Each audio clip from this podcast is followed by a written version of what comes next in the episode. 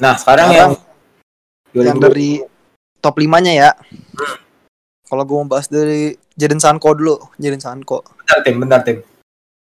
Tadi Kenapa kan nih? sempat membuat sebuah statement dan memutuskan gitu bahwa menurut lo sebenarnya yang paling pantas untuk menjadi wonderkid itu adalah Alfonso Davies gitu. Hmm. Menurut lo emang ukurannya tuh apa? Kenapa ukurannya apa dan kenapa bisa jadi Alfonso Davies gitu menurut lo? Alfonso Davis kenapa? Soalnya gini sih sejak sejak di awal musim 2019-2020 kemarin dia emang udah dipercaya sama Niko Kovac dulu nih kalau nggak salah sama Niko Kovac mulai dipercaya gitu ngisi posisi back kiri hingga Hansi Flick yang gantiin Kovac jadi lebih sering mainin dia dia juga konsisten banget sih menurut gua konsisten banget Oke. Iya sih. belum Ya, lagi eh, belum dan bukan belum lagi sih dan menurut gue penampilan terbaik dia di musim lalu juga saat ini sih menghadapi Barcelona di quarter final sih dan penampilan terbaiknya benar benar benar benar. dan posisi dia juga jadi menggeser David Alaba kembali ke back tengah emang David Alaba multifungsi juga sih sebenarnya Oke. jadi kalau dikata layak sih layak banget Alfonso Davies ini Oke deh. Berarti karena pada akhirnya tadi kita kan mau bahas Borussia Dortmund dulu nih, tapi Iya. Ujung ke Alfonso Davies ya. Berarti sekalian aja kita dari salah satu lima yang sangat ini, Sat- salah satu lima dari yang apa ya bilang dibilang Mino lah karena dia termasuk pemain yang ada di jajaran di klubnya sendiri gitu. hmm. Jadi kalau menurut gue, gue sebenarnya setuju sih kenapa gue juga sebenarnya setuju pendapat lu kenapa yang benar-benar wonderkid itu Alfonso Davies gitu. Meskipun selain dia konsisten, tapi dia juga berhasil di musim 19 per 20 itu benar-benar menciptakan waktunya dia sendiri lah gitu. Di, dikala dia bisa membantu Bayern Munchen berhasil memenangkan treble gitu kan. Itu kan pasti ada campur tangannya Doi itu meskipun campur tangannya Doi juga emang luar biasa sih. Jadi bener banget kontribusinya juga menakjubkan sih Iya. Jadi ya cocok, lebih cocok lah. Dari dari lima ini emang gue setuju Alfonso Davies sih. Meskipun dia cuma seorang back, tapi dia juga bisa memberikan sebuah assist dan momen yang luar biasa sih. Karena hitungannya sebagai wonderkid terbaik tuh bukan cuma tentang gol doang, tapi di mana dia bisa memberikan kontribusi kepada klubnya. Gitu. Entah itu gocekan, momen-momen indah, oke gitu. sebenarnya gini sih kalau Alfonso Davies emang bener-bener memenangkan gelar wonderkid terbaik di tahun ini dia merupakan pemain Amerika Utara pertama yang bisa menangin gelar wonderkid di benua Eropa gitu sih. Oh, pemain iya. dari Amerika Utara ya dari benua Amerika Utara. Berdarah Amerika bukan berdarah Eropa soalnya. Kebetulan dia ini sih ke Kanada sih ke- warga negaranya Kanada sih. Ya Benar. oke paling oke sekarang lanjut ke ini ya Jadon Sancho ya ya kita langsung lanjut ke Borussia Dortmund yaitu Jadon Sancho dulu Sanko. Sanko sih ini sih.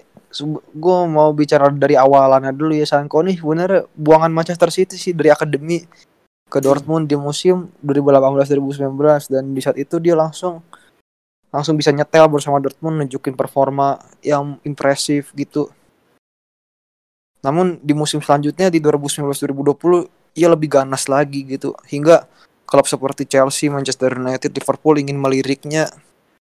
Ya namun gak ada yang sanggup sih buat bayarnya juga. Gak ada yang sanggup juga sih. Oke. Tapi kalau Sanko masuk jajaran layak top 5 wonderkid sih Sanko layak juga sih. Sip. Sekarang kalau dari lu apa bahasannya nih? Mungkin gue ngelanjutin dari lu juga sekalian lah. Dari Iya. Jadon Sancho eh Jadon Sancho sebenarnya di awal-awal tuh sempat benar-benar bersinar juga.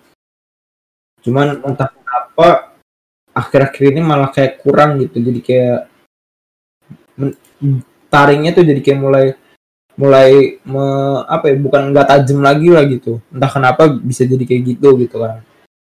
Dan sebenarnya meskipun buangan Manchester City tapi mungkin ekspektasinya di musim yang baru ini pasti dia akan menunjukkan taringnya lagi sih gitu aja kalau menurut gue wonderkidnya oke Ah. sekarang kita lanjut aja nih Ya. Erling Holland Erling Haaland. Dari dulu dulu kali. Dari dulu lah. Dari gua Erling Haaland adalah salah satu pemain di mana sebelum masuk Borussia Dortmund dia udah punya ini sih udah udah berhasil membuat namanya sendiri dan menjadi udah bisa diingat lah sama orang-orang bahwa sebenarnya di Salzburg juga dia adalah orang yang berhasil gitu. Sampai akhirnya dia pindah ke Borussia Dortmund.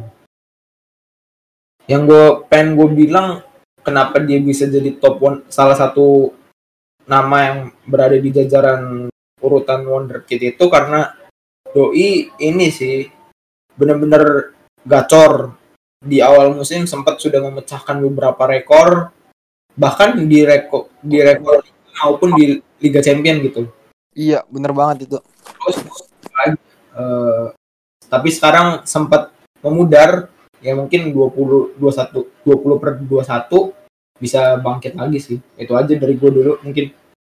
Dari lu Oke, sebenarnya kalau Erling Haaland dari apa yang lu bahas itu udah udah detail banget sih soal Haaland apalagi soal rekor-rekor gitu apalagi apalagi apa tuh namanya di Salzburg kayak namanya udah ada banget gitu. Emang sih luar biasa Haaland apalagi di group stage saat masih bersama Salzburg dia cetak 8 gol gitu kan. ya Luar biasa sih Haaland. Luar biasa banget. oke Dan menurut gua kalau dikata layak top top 5 wonderkid sih kalau menurut gua dia di peringkat kedua sih misalnya kalau seandainya Alfonso Davies nanti yang menang menurut Itu- gua. Terakhir aja tim. Terakhir aja tim. Bagian pengurutan terakhir aja. Oke. Kita bahas dulu aja dikit-dikit. Oke sekarang lanjut aja kali ya ke Vinicius Junior. Vinicius berarti gue lagi ya? Oke. Vinicius adalah salah satu pemain pemain muda wonderkid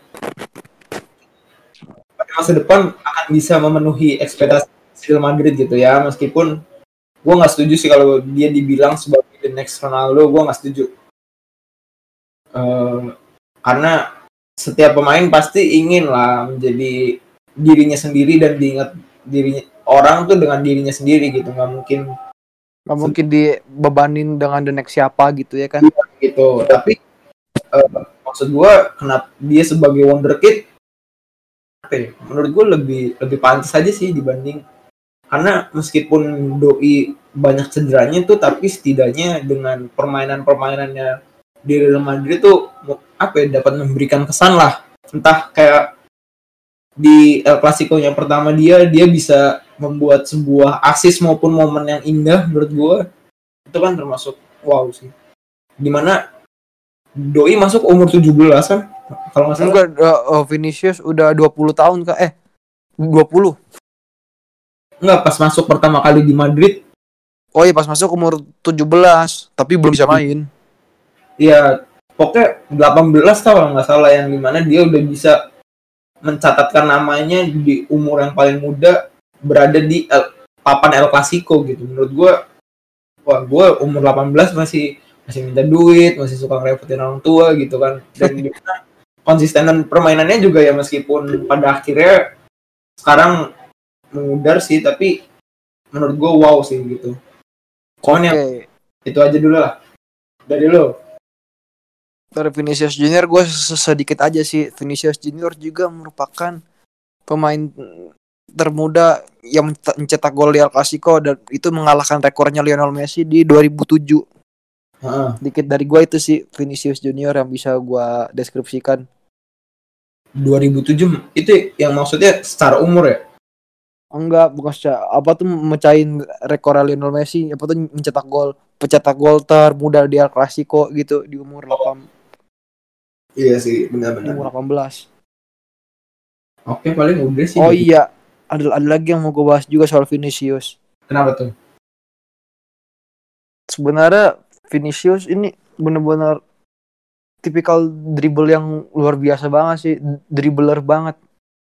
Sama apa ya sama saat di musim pertamanya ia sempat cedera panjang di Champions League lawan Ajax ternyata ia masih bisa menunjukkan performa performa yang baiknya hingga saat comeback dari cedera di musim lalu dia sempat mencetak gol hingga beberapa match ke depannya dia tetap bisa bermain konsisten gitu Oke. Jadi Vinicius kalau di tahun ini masuk lima, top 5 wonderkid sih menurut gue layak sih Vinicius Junior juga. Itu Iya. aja sih. Kalian langsung masuk ke orang yang terakhir, Ansu Fati ya? Bupati. Ansu Fati. Oke. Ansu Fati Bang sih ini sih dipromosiinnya sama di kepelatihan Ernesto Valverde sih ke tim utama dan ia langsung dia ada dan ia bisa menunjukkan performanya Heeh. di saat musim pertamanya bermain bersama Los Chulos ia langsung ia bisa mencetak 8 gol di La Liga dan menjadi pemain paling muda yang mencetak gol di Champions League di umur 17 saat itu mengalahkan rekornya Raul Gonzalez dan hingga detik ini Ansu Fati menjadi sa- satu-satunya pemain di bawah umur 18 yang bisa mencetak dua gol di Champions League itu sih dari gue itu dulu sih sebenarnya Bentar. Los Chules itu maksudnya Barcelona kan? iya Los Chulos sih julukannya Barca Terus kalau yang Los Blaugrana itu apa? Yang sama juga sama juga. Oh. Apa? ya? Mungkin kalau dari tim itu, kalau dari gua, Ansu Fati tuh gua kagumin permainan sih nggak kaget kan. Termasuk pem, permain, salah satu pemain yang work hard banget kayaknya dan secara permainan masih muda dan wow lah itu aja sih yang paling gue bisa gue bilang dari Ansu Fati karena doi orangnya strong banget gitu kan. Karena yang pengen gue sorot gini loh tim bener banget sih itu. Doi kan sempat ada di musim juga. Ya kan? Iya. nah di di bentar.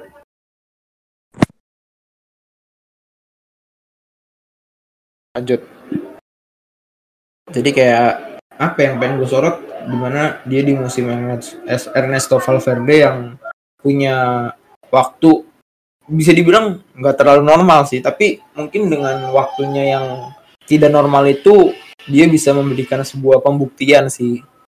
Menurut gue gitu. Itu aja dari gue dan itu wow sih. Apalagi di Liga Champion doi bisa mencetak salah satu mencetak gol gitu rekor yang gol tadi lu bilang tim gitu dari gue iya dan yang menakjubkan itu sih. Berkesan banget buat gue makanya sekarang wonderkid wonderkidnya sepak bola tuh luar biasa sih. Iya apalagi di gener- generasi du- 2000-an itu wow. Luar biasa. Luar biasa banget. Nggak kaget berarti jangan kaget di musim depan akan ada umur 17 yang udah punya rekor lagi sih. Iya sih bener gue ingat salah satu pemain muda di Borussia Dortmund juga ada sebenarnya. Cuman belum dimasukin ke tim utama atau dia emang belum iya benar belum dimasukin ke tim utama. Salah bukan itu. Se- sebenarnya bukan itu. Siapa? Bukan itu sebenarnya bukan belum dimasukin ke tim utama belum belum disorot-sorot banget sebenarnya. Tapi iya tapi yang gue tahu dia sempet udah ada media yang nyorot dia meskipun nggak belum terlalu sering sih ini sih talenta asal Amerika Serikat itu ya yang Giovanni Reina itu ya. Waduh gue lupa namanya siapa pas itu. Gue lupa oke oke 17 tahun kan? Kok 17 tahun? Ya itu Ndre bener. Yang itu ya? Iya itu. Gue soalnya sempat lupa namanya gitu sih. Ya udah ya itu mah bisa dibahas lah di next episode. Bisa Nah, nanti siap. Nah sekarang mungkin setelah tadi lima kat lima nama yang kita sebutin mungkin kita kasih rating ya berada dari 1 sampai 5 dia di peringkat berapa? Dari lu dulu dong. Apa Dari gua dulu. boleh boleh.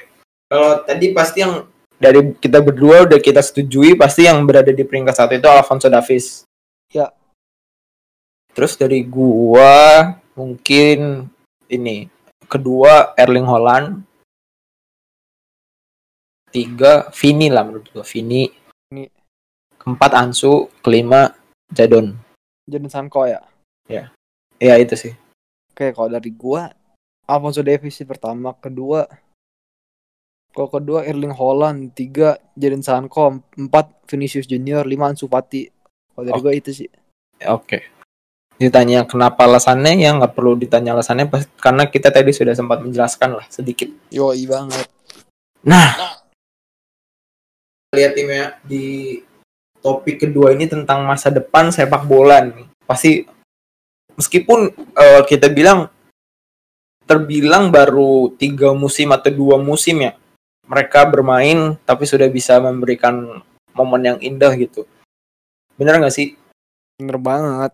Nah, jadi ya kita kita tinggal menunggu eh, musim depan akan apa yang terjadi kepada Wonderkid ini. Pasti di musim depan mereka kan lebih menggila lagi sih. Luar biasa. Welche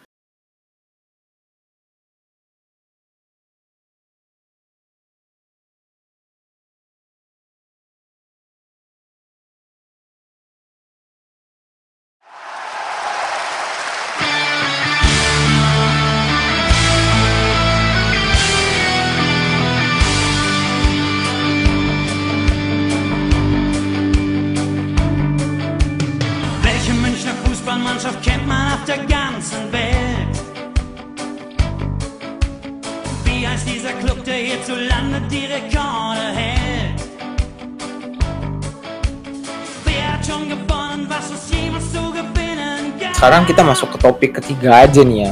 Karena tadi kita sudah sempat menyinggung salah satu pemain yang bermain berada di Jerman. Tadi sempat menyinggung tiga pemain yang berada di Jerman sih. Tapi kita akan bahas ke orang yang nomor satu ada di Jerman tadi. Yaitu yang wonderkidnya, tapi bukan ke wonderkidnya. Tapi klubnya Kalau ya pasti dong klubnya itu Borussia Dortmund. Oh bukan ding, bukan bukan. Harusnya Bayern Munchen.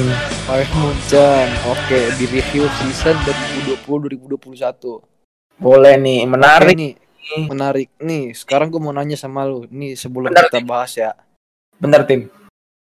Mungkin gue pengen menekankan lagi sih ke ke pendengar kita. Mungkin ini mungkin review klub yang ketiga setelah yang pertama ada Madrid ya.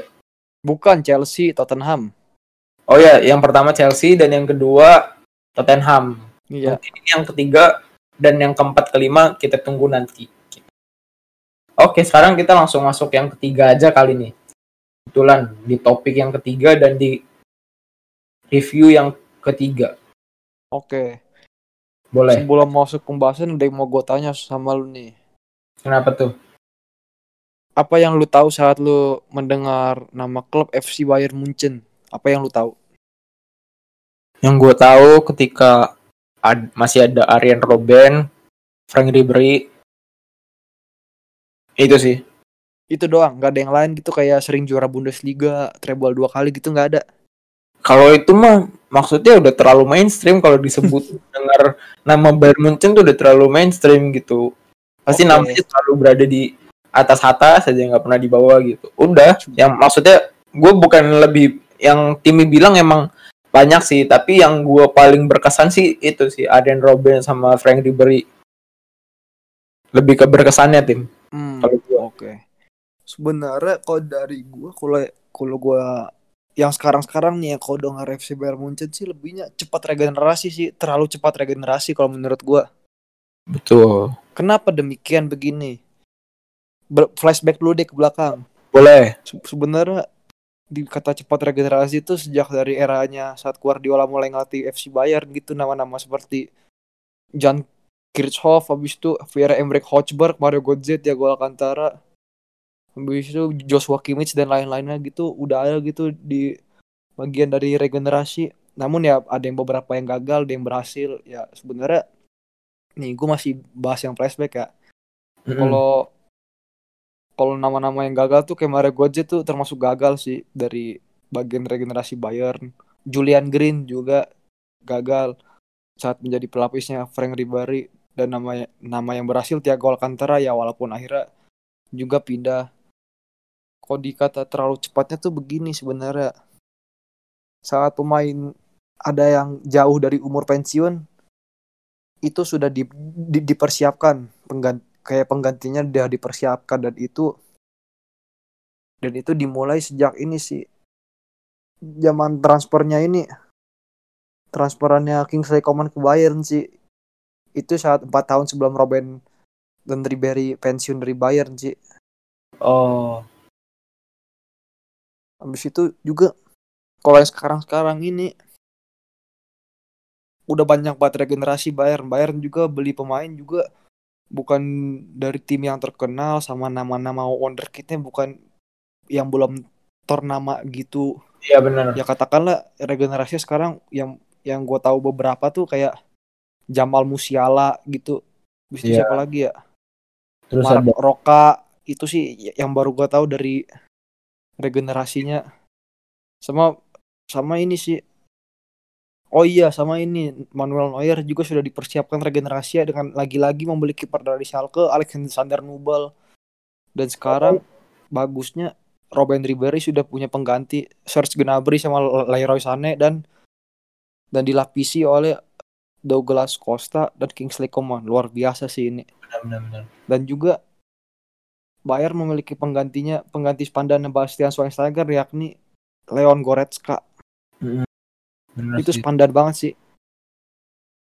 Ya mungkin dari gua it- itu dulu sih dari reviewnya Bayern mungkin lu ada bahasan lain gitu. Apa ya? Sebenarnya kalau mau yang gue review lebih ke ini sih lebih ke flashback. Kita nggak boleh lupa kalau misalkan Bayern tuh sebenarnya flashback dikit nih ya. Hmm.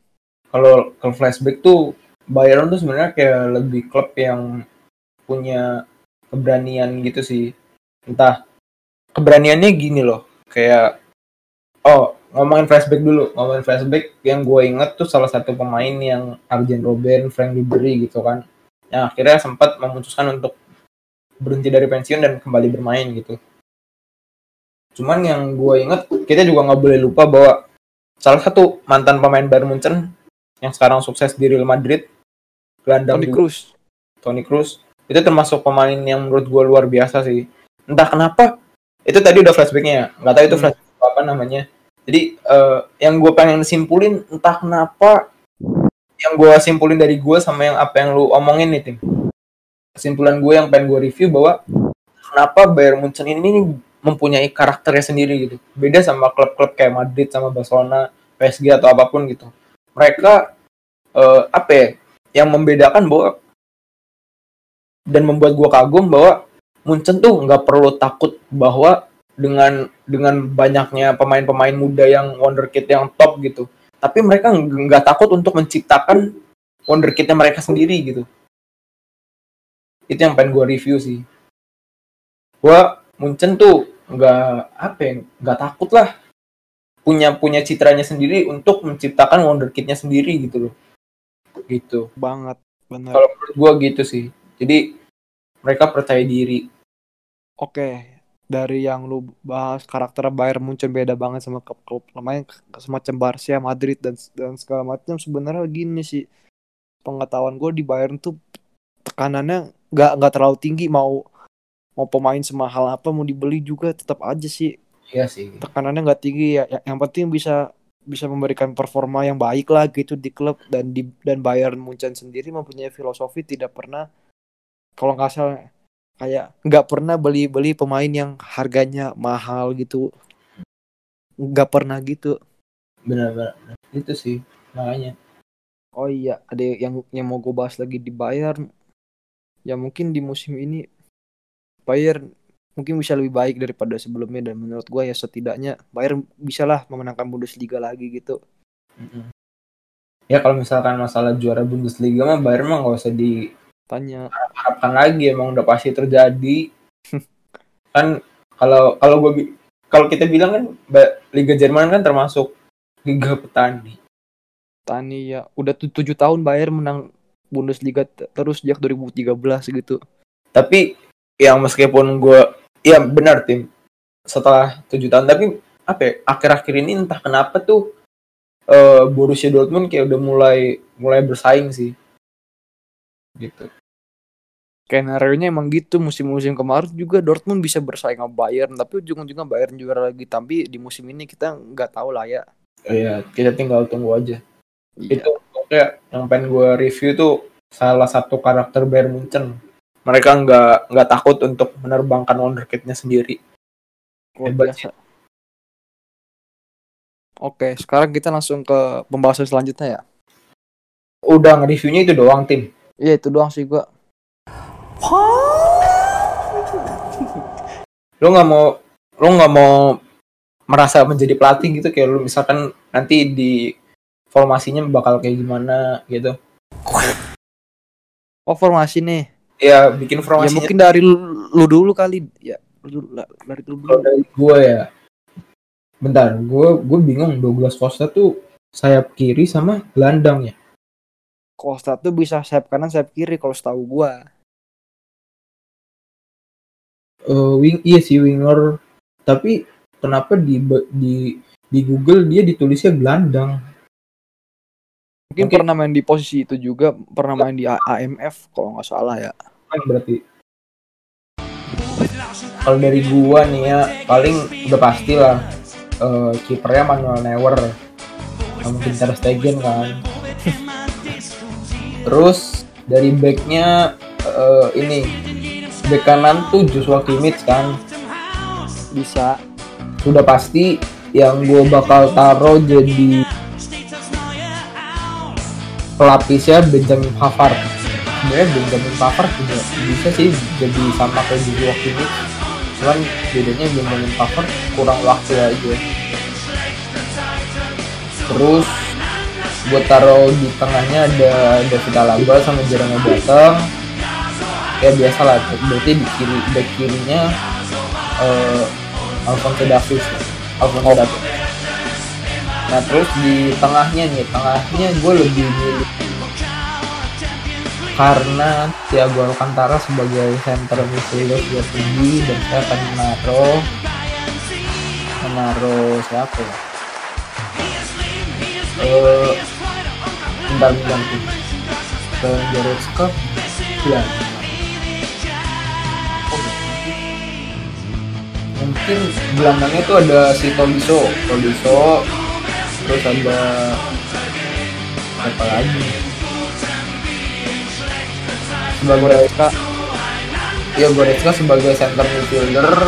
Gue mau taruh AMF nya si Thomas Muller sih. Pasti.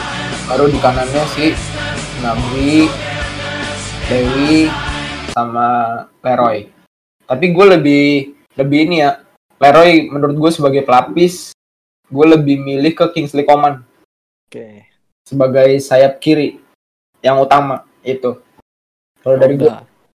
Nih, kalau dari gue sih formasi tetap 4-2-3-1 sih sama juga 4-2-3-1 Manuel Neuer sebagai kiper dan back back tengah dan back kirinya itu sih back tengah dulu juga Lucas Hernandez sama Nicolas Sule di kanan kiri karena Benjamin Pavard kiri Alfonso Davies kalau gelandang dua Joshua Kimmich sama sama Leon Goretzka kalau dari AMF ya Thomas Muller pastinya kalau di kanan Serge Gnabry kiri Leroy Sané. Saya kira Lewandowski bentar deh tadi gelandangnya siapa dulu tuh center midfielder siapa? Goretzka sama Kimmich. Goretzka sama Kimi Iya. Goretzka bukan yang back ya? Goretzka enggak Goretzka. Oh Goretzka gelandang. Kimmich bisa gelandang juga Kimmich. Kimmich juga multifungsi juga. Posisi baru sih ya soalnya. Emang bisa di situ. Tapi Oh. sama sama Pep Guardiola aja bas tuh ditaruh back kanan. Oh iya. Jadinya sekarang sampai sekarang bisa main back kanan gitu loh. Mm-mm. Oke. Udah sih paling gue gitu aja kalau review ekspektasi gue sama Bayern Munchen ya nggak usah diekspektasi lagi lah ngeliat musim kemarin udah gila banget. kayak gitu-gitu doang lah Iya. Oke. siklusnya Nah, gila-gila seru banget. Entah ini saya doang yang merasakan seru atau emang episode kali ini emang benar-benar luar biasa. Nah, jadi tiga tiga topik di awal tuh emang apa? ya, Kayaknya episode 14 ini bakal jadi harusnya sih ini tim benar-benar jadi episode paling top sih menurut gua. Karena setelah kita membahas transfer top dan flop, terus tentang wonderkid-nya sepak bola, terus habis itu kita bayar Munich gitu kan. Nah, di topik gua berikutnya ini nggak bakal kalah serunya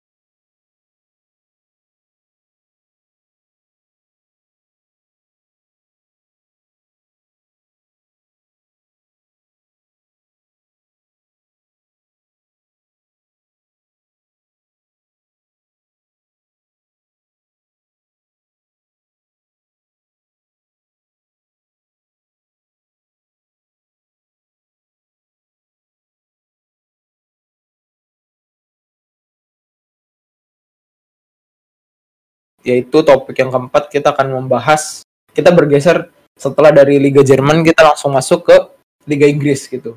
Yang di mana di sini akan ada big match, big match yaitu antara Setan Merah melawan The Blues. Sudah Oke, tahu mantap.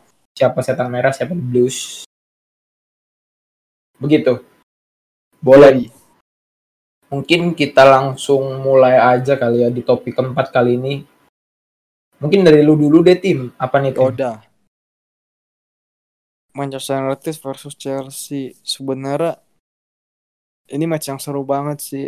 Tuh. Tapi dari dari match ini sih gue mau yang mau gue review nih ada gini sih ada beberapa alasan yang membuat Manchester United bisa menang di laga nanti di Old Trafford melawan Chelsea. Ya. Ya nggak jauh-jauh sih sebenarnya. Lagi-lagi Bruno Fernandes sih. Bruno Fernandes bisa jadi jadi apa tuh pemain yang bakal bisa ngacak-ngacakin pertahanan Chelsea gitu bakal bisa bakal bisa membantu The Red Devils bisa menang lawan Chelsea. Belum lagi dia selalu tampil konsisten dan sejauh ini dia sudah mencetak 11 gol lebih lah bersama The Red Devil juga. Mm. Habis itu juga beberapa pertandingan sebelumnya Man United bisa bisa menang gitu apalagi saat kemarin lawan PSG Manchester United bermain luar biasa gitu. Ya namun sayangnya di laga nanti pemain barunya Edison Cavani masih belum bisa bermain karena masih di backup cedera. Jadinya Rashford ditemani oleh Daniel James dan kalau enggak Mason Greenwood sih. Tapi menurut gue bakal sama Greenwood sih nanti main barengnya lawan Chelsea ini Rashford. Daniel James sama Greenwood tuh termasuk salah satu wonderkid juga kan. Iya bener banget. Sama ini juga apa tuh namanya Chelsea juga sejauh ini udah kejebolan 9 sih emang bobrok banget lini belakangnya. Lini depan sih udah oke banget. Namun Sekarang nih yang mana nih yang back atau yang kiper? eh, yang back kalau Chelsea tapi belum lagi juga match yang sebelumnya konyol banget sih udah menang 3-0 namun jadi tiga sama itu Eh itu kiper siapa sih? Itu aku juga kurang tahu pak. Gue juga lupa sih. Ini yang konyol banget dari Chelsea juga sih. Eh enggak deh. Du- 2-0 dulu abis itu jadi tiga sama ujung-ujungnya. Itu juga. Ya. Kipernya mungkin kayak dari gue itu dulu sih kalau review Manchester United dan Chelsea. Apa ya? Kalau tadi berarti tadi kalau lu lebih mengharapkan bahwa pemenangnya MU gitu. bukan mengharapkan sih lebihnya bisa Ya, kalau kalau soal prediksi siapa menang ini sih gue lebihnya seri sih nanti match ini bakal seri Oke. Oh, eh berarti maksudnya ekspektasi lu bahwa game ini kalau nggak seri pasti yang memenangkannya MU. iya itu iya itu benar Aduh, gue pasti menang tim. Kalau dari gua, gua nggak berharap seri sih.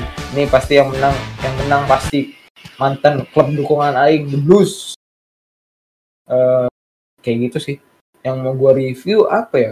Akhir-akhir ini kan pertandingan Chelsea lawan MU kan selalu dimenangkan dengan MU gitu. Cuman salah satu salah satu salah satu pertandingan sempat Chelsea memenangkan lawan MU gitu.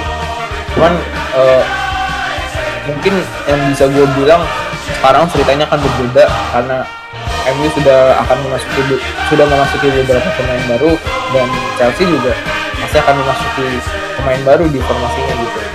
Jadi menurut gua ini bakal jadi big match yang seru sih. Cuman sayangnya nggak bisa ditonton aja. Gue bingung mau nonton dari mana. Gitu tuh.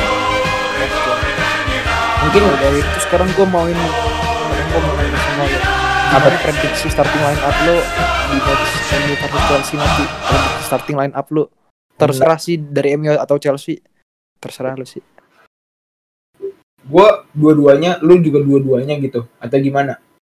Terserah boleh salah satunya juga boleh Ya berarti gue dari Chelsea dulu deh. Oke. Gue dari Chelsea, dari kiper, kiper. Kiper gue pengennya Mendy. Mendy Mendy sebagai kiper. Terus backnya pasti back kanannya Pilih Coeta nih. Pilih Coeta nggak boleh ini. Terus eh itu dari back kanan, di tengahnya diisi sama Thiago Silva, sama ini juga si siapa Ben bukan Ben Chilwell mah back kiri ya Thiago Silva Enggak, si back Thiago Silva kan di di sebagai center backnya. Sama siapa dulu sama Rudiger atau Christensen? Ah, gue lebih milih si ini sih kayaknya si Ben Chilwell. Itu back kiri. Enggak, maksudnya yang gue pikirin gitu. Yang gue pik, yang menurut gue, gue lebih milihnya ke Ben Chilwell sih. Ngerti nggak tim? Oh iya, ya yang buat back tengah ya. Ya, back tengah. Jadi tugasnya dia tuh lebih ke back tengah, back tengah sama bagian back kiri. Nah baru murni back kirinya gue pengen pasangnya Marcos Alonso Oke, mantap. gitu.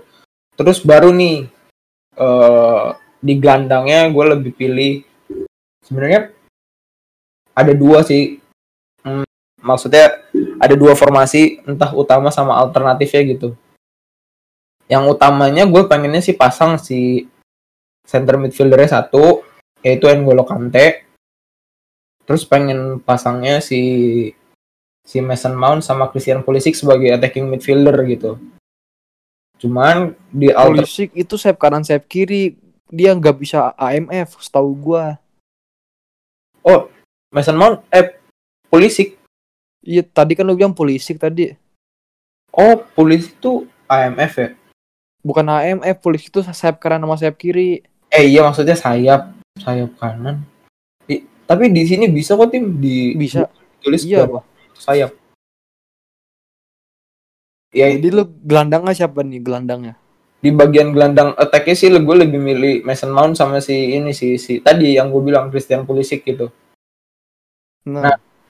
eh kalau nggak kalau nggak si Mason Mount sama Christian Pulisic, Mason Mount sama Kai Havertz. oke.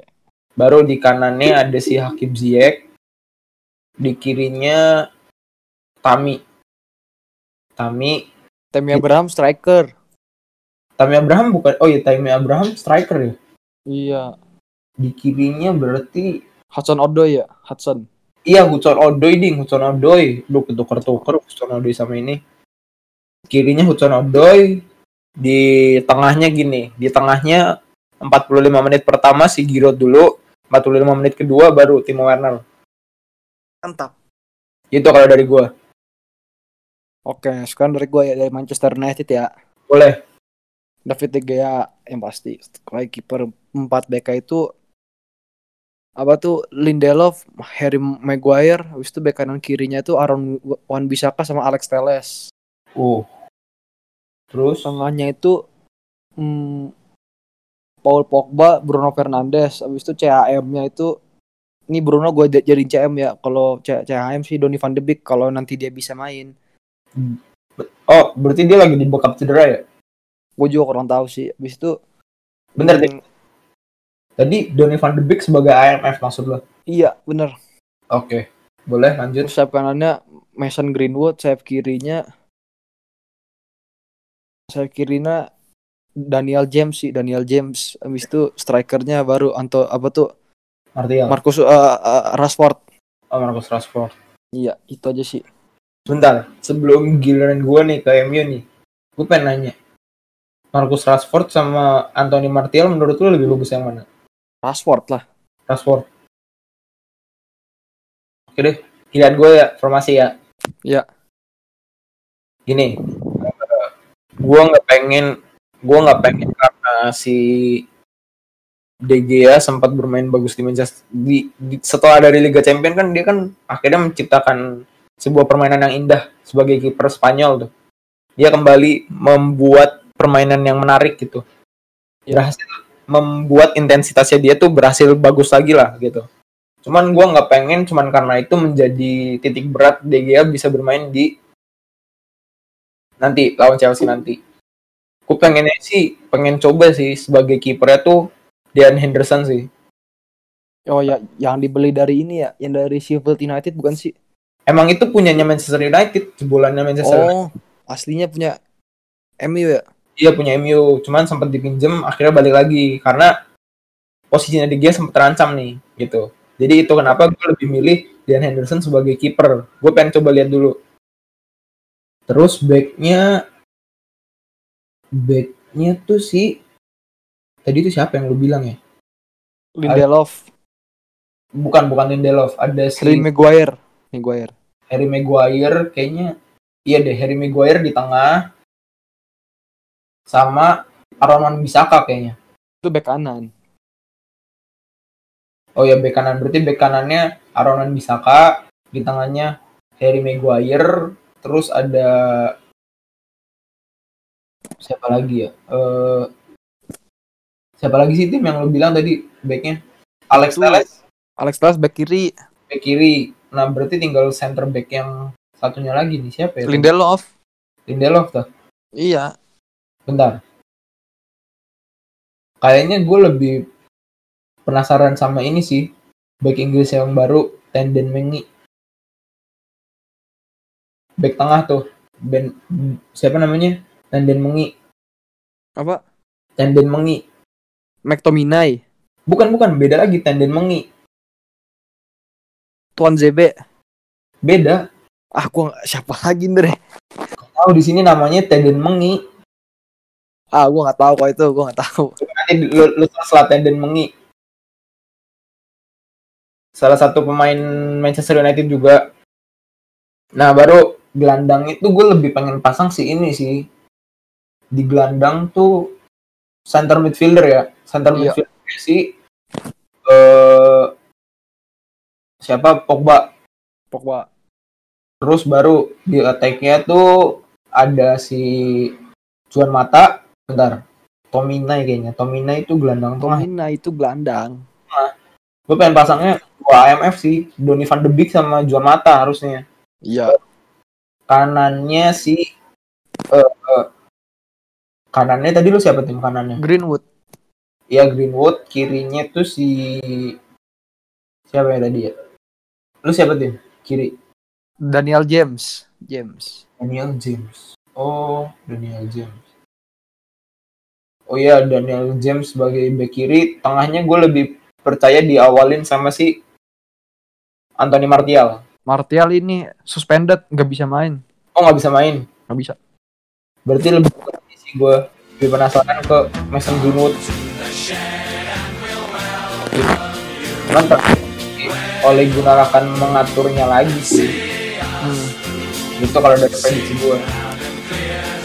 Bruno nanti dijadiin yang kedua sih setelah mungkin yang tadi gue bilang si Pogba mungkin ganti gitu. Gitu kalau gue. Ya, sekarang gua dari starting line Chelsea nih ya. Boleh boleh boleh. Prediksi Chelsea Kepa ya Kepa. Pak. Kepa, Rudiger, Thiago Silva. Di situ siapa tuh? Back kiri Receh James, James, Oris James. Chris Wow. James. Terus back kanannya itu Aspilicueta. Ya. Terus kalau pemain tengah itu Mateo Kovacic, N'Golo Kante sama Mount jadi CAM. Terus tiga depannya itu Kai Havertz say- sayap kanan bisa Kai Havertz. Kai Havertz, Timo Werner sama Pulisic itu aja juga Polisi di mana back kiri? Eh, say- sayap kiri. Oh, itu kalau juga polisi sayap kiri ya, bukannya sayap kanan juga. bisa bisa dua-duanya tapi gue lebih ini di, di sayap kiri Oke. Lu nggak mainin Hakim Ziyech? Ziyech nanti kok Ziyech nanti Oke, oke. Ya udah paling gitu aja dulu lah tentang review match dari Chelsea Manchester United tepat yang mau lu tambahin tim. udah itu aja sih cukup banget sih nih oke tunggu dulu sebelum kita pindah prediksi lu gimana nih nanti pertandingannya Baru pengen gue tanya ini. Prediksi pertandingannya menarik sih harusnya sih karena dua-duanya kan dua-duanya sama-sama alasan gue nih dua-duanya sama-sama punya punya pemain yang benar-benar baru. Dan itu juga mereka juga pasti kan punya beban berat kan. Terus selama jalannya pertandingan mereka akan dibebani eh, klasemen gitu. Entah Chelsea ataupun MU karena di sini Chelsea dua seri satu kalah dua menang gitu. Sedangkan MU dua kalah dua seri. Ketika ini Chelsea yang menang akan jadi keuntungan buat Chelsea tapi kalau misalkan MU yang menang mungkin juga ada keuntungan buat MU ada ke- eh, ke- kurang keberuntungan buat Chelsea gitu Tapi jalannya pertandingan nanti akan bakal panas banget sih. Eh, kalau menurut gue sih nanti bakal seri sih, Seri. seri. Oke. Oke, sekarang kita langsung aja ke topik terakhir kali ya. Boleh nih. Setelah kita ber- dari Jerman Inggris, sekarang kita akan memasuki ini sebenarnya dua review yang emang kita tunggu-tunggu setelah eh, setelah penantian lama yaitu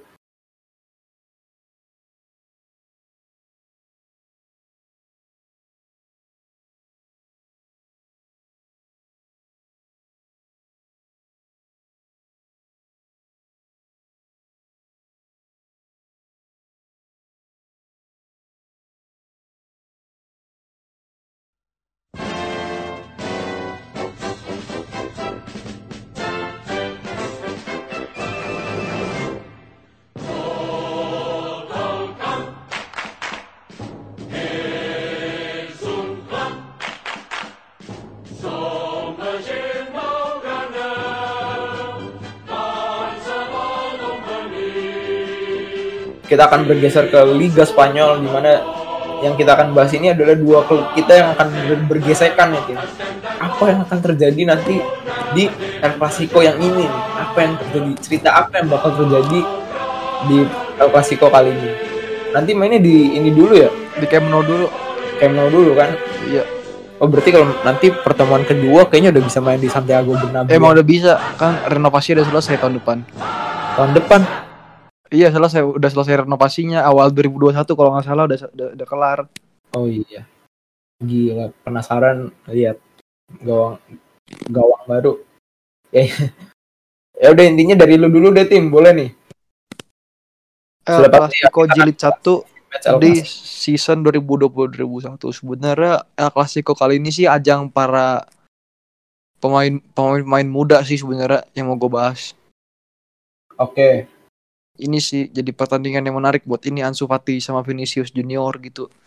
Dan pertandingan ini juga menurut gue bakal berlangsung sengit banget sih.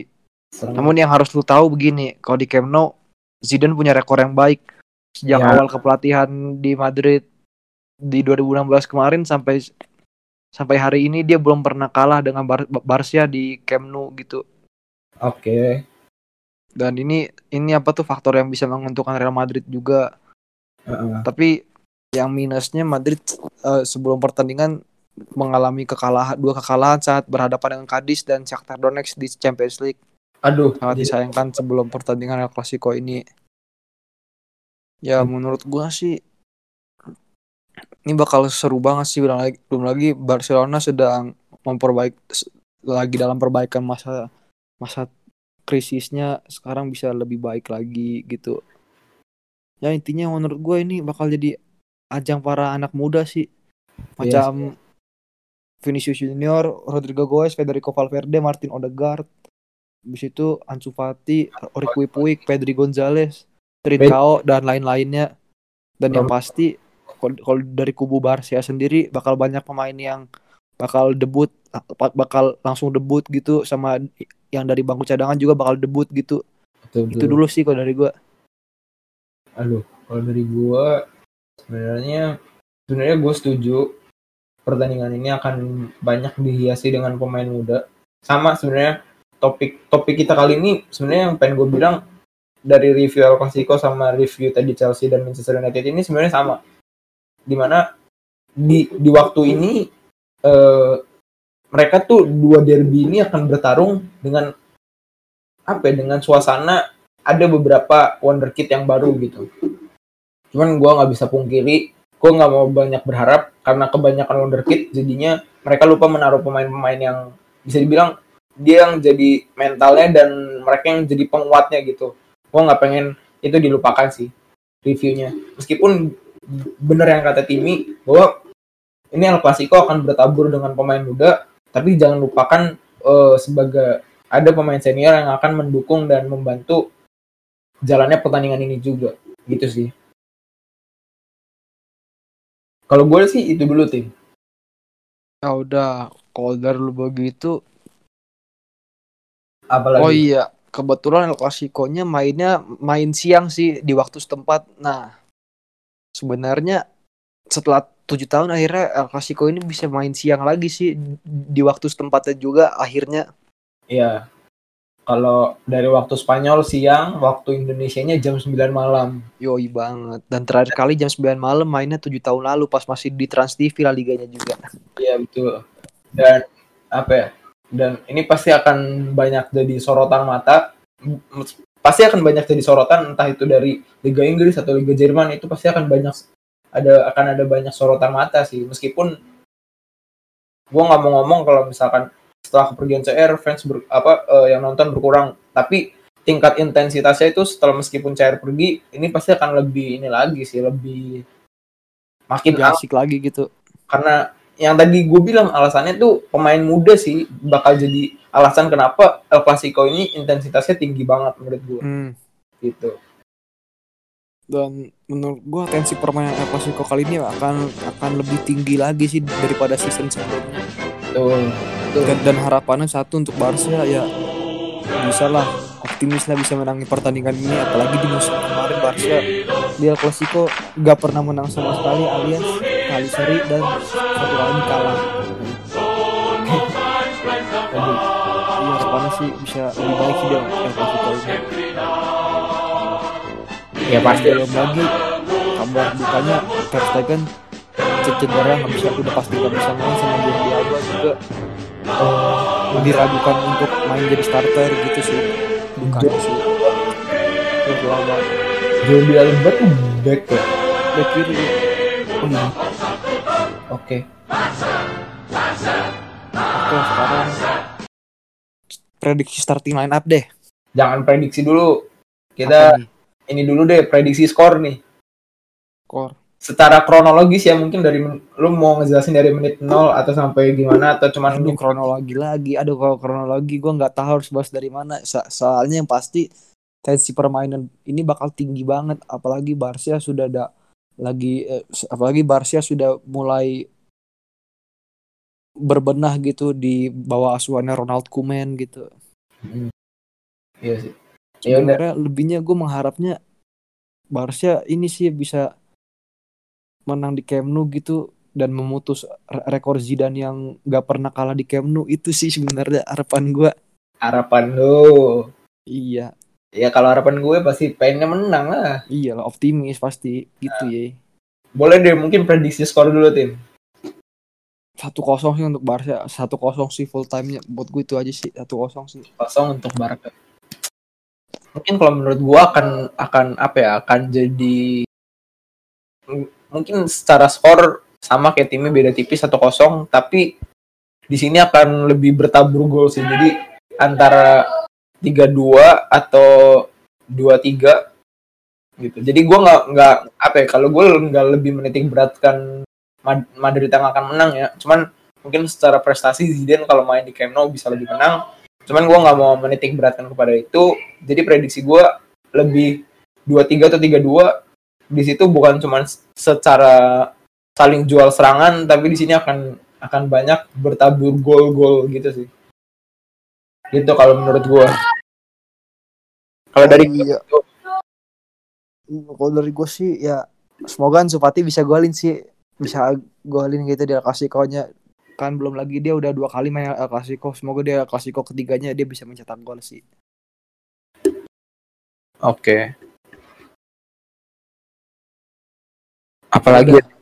sekarang Udah. prediksi starting line up deh prediksi starting line up paling ini terakhir berarti ya starting line up di episode 14 ini.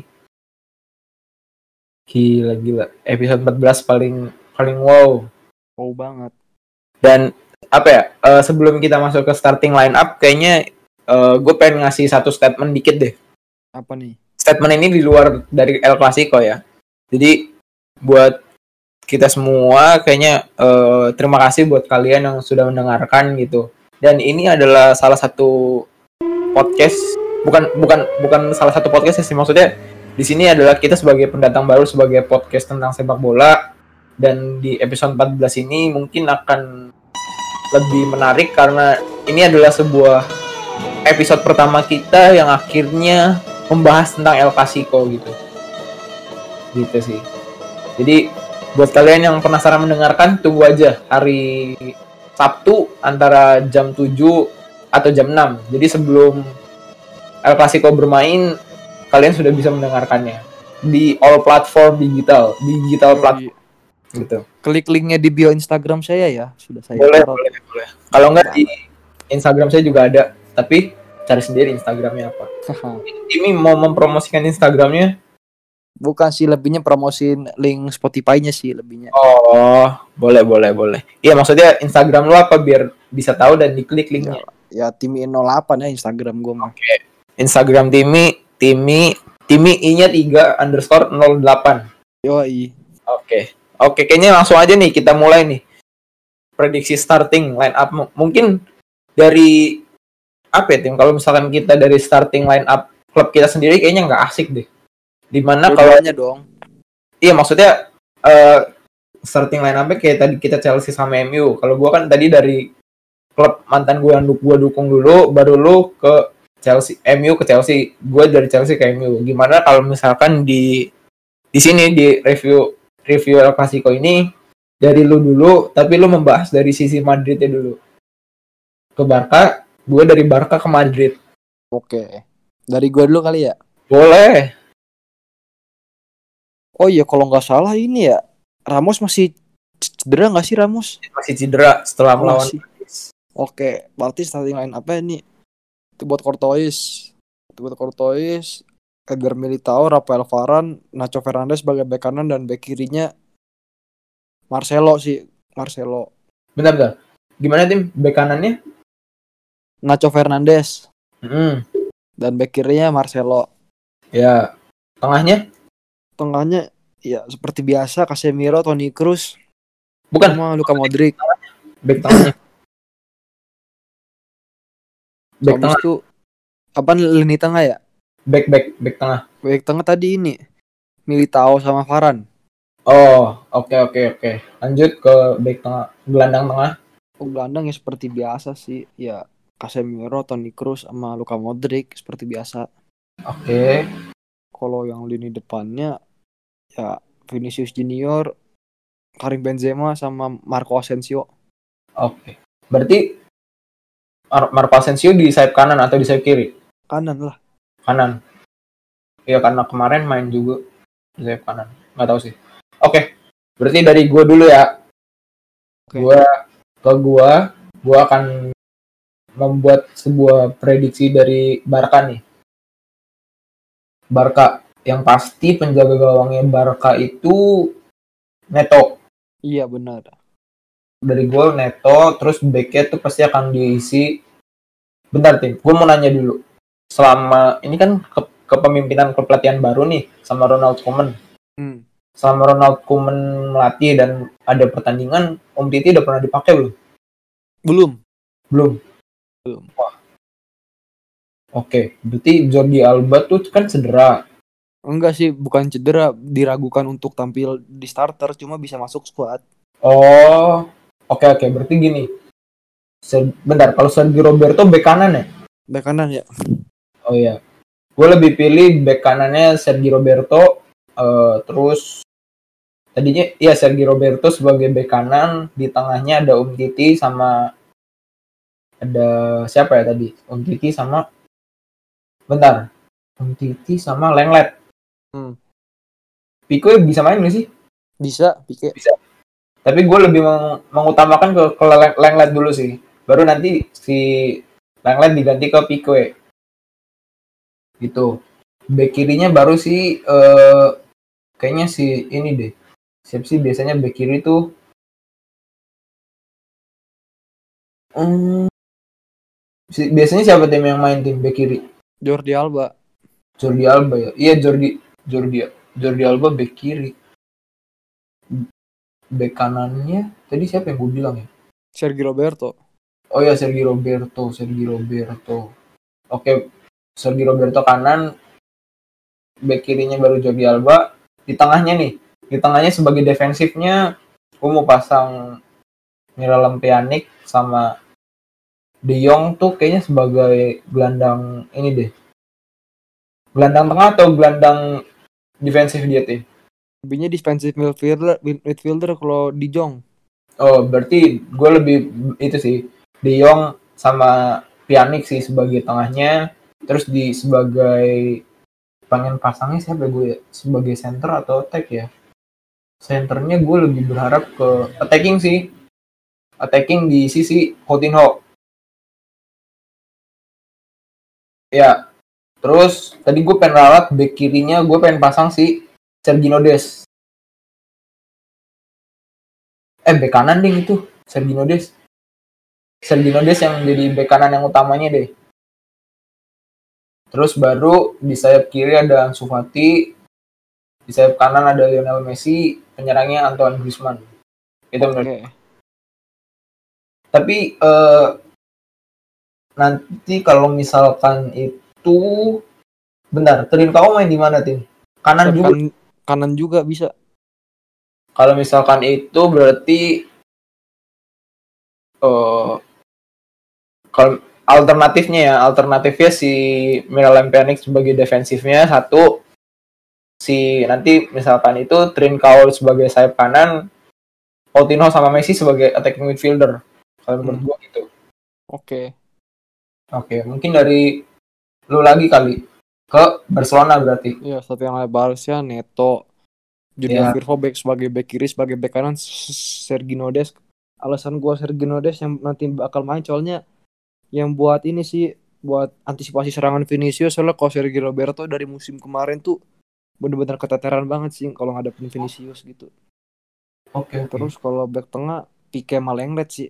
Ya biasa Pique sama Lenglet. Terus tengahnya De Jong sama Pjanic itu sayap kanan ini sih Trincao sih habis itu CAM-nya Coutinho sayap kiri Ansu Fati strikernya Lionel Messi Oh.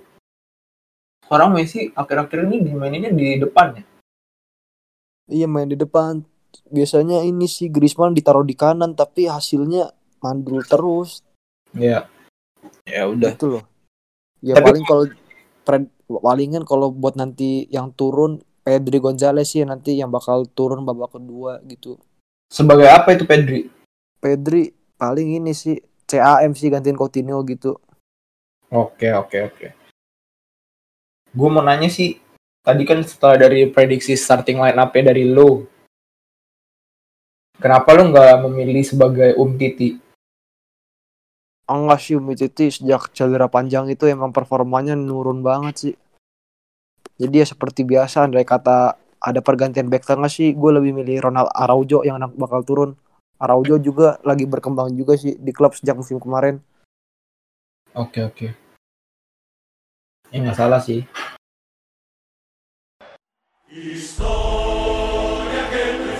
Ya udah, terakhir nih ya, Madrid. Madrid ya.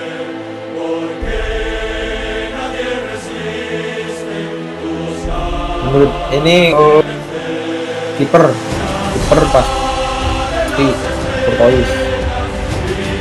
Kiper keduanya tuh nggak mungkin nggak mungkin kiper kedua. tadinya sih pengennya sih tapi lebih gua optimisin si Courtois dulu deh. Terus baru di bek kanan bek kiri bek kiri Marcelo. Bek kanannya pasti ini. Eh bek kanannya pasti siapa sih biasanya? Nacho Nacho sama atau enggak sih? Odriozola Odriozola cedera juga sama. Iya maksud gua Odriozola sebagai ini maksudnya sebagai alternatifnya. Kalau misalkan dia nggak cedera gitu tapi karena dia cedera ya berarti utamanya Nacho gitu. Gua nggak hmm, Madrid kemarin lawan Shakhtar Donetsk kan karena si tengahnya tuh Ferland Mendy sebagai kanan terus iya bener bener banget. itu kacau sih Ferland Mendy makanya kenapa gua lebih memilih di kanannya si Nacho. Karena dia menurut gue lebih berpengalaman sih dan lebih nggak lupa sama daerahnya lah